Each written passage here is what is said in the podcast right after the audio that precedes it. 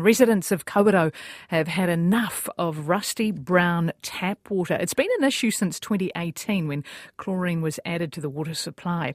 The town's mayor, Faylene Tunui, has reported that it is safe to drink and is being tested every five days.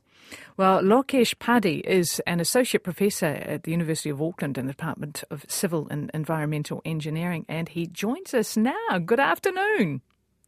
Good afternoon.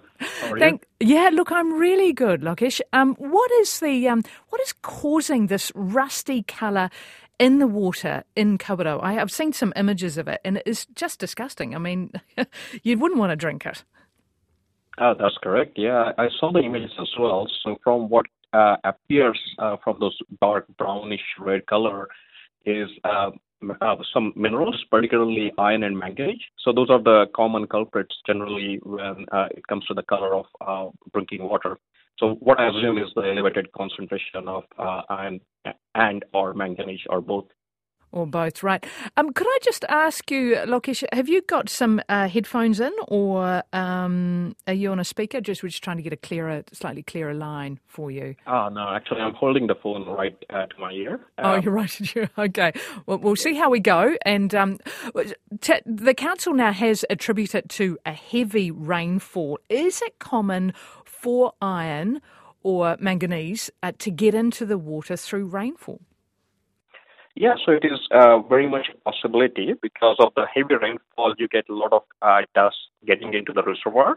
So particularly for surface water reservoirs where the source uh, source of the drinking water is surface water, uh, you will get a lot of dirt getting in, and the, uh, the iron and manganese are two of the most common minerals uh, that you associate with soil and rocks. So you will get probably a lot more of those coming into the source waters. But is it safe to drink? Yeah, so it depends. Um, uh, iron particularly is safe to drink in the sense that it has a lot less health risk associated with it. Uh, manganese has some health uh, risk associated with those. So there is a regulation around manganese. It's, I believe, 0.4 milligram per liter or so um, in New Zealand. So if the level of manganese is above that, it's not advisable to drink because prolonged exposure or high concentration of manganese is not recommended. Uh, but if it's below that, it still can impart the color. And in that case, it would be a lot less about health risk, but a lot more about uh, other secondary uh, factors like staining of the clothes. You know, uh, you just psychologically not filling water uh, to drink such water, and also uh, it's about rashes. And certainly, I've seen the reports, and it seems like there is some truth about a higher mineral content being associated with skin irritation and itchy skins and so on.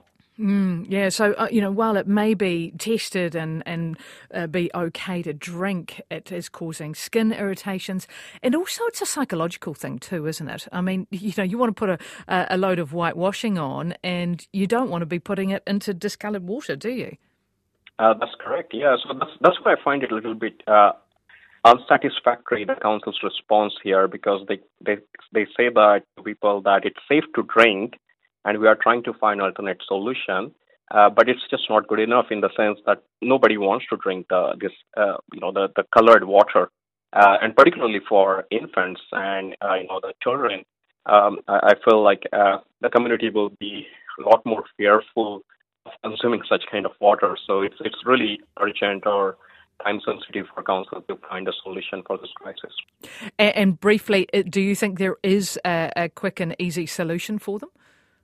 Unfortunately, not at the household level. You can purchase uh, some uh, filters, uh, softening, water softening filters that are available in the market, but those are expensive. And if, from what I have read, if those are getting consumed at very high frequency, then you will be in, uh, you will be spending a lot of money on those. So it has to be fixed by the council, and some of those solutions are pretty much available and widely known uh, in the water mm. industry.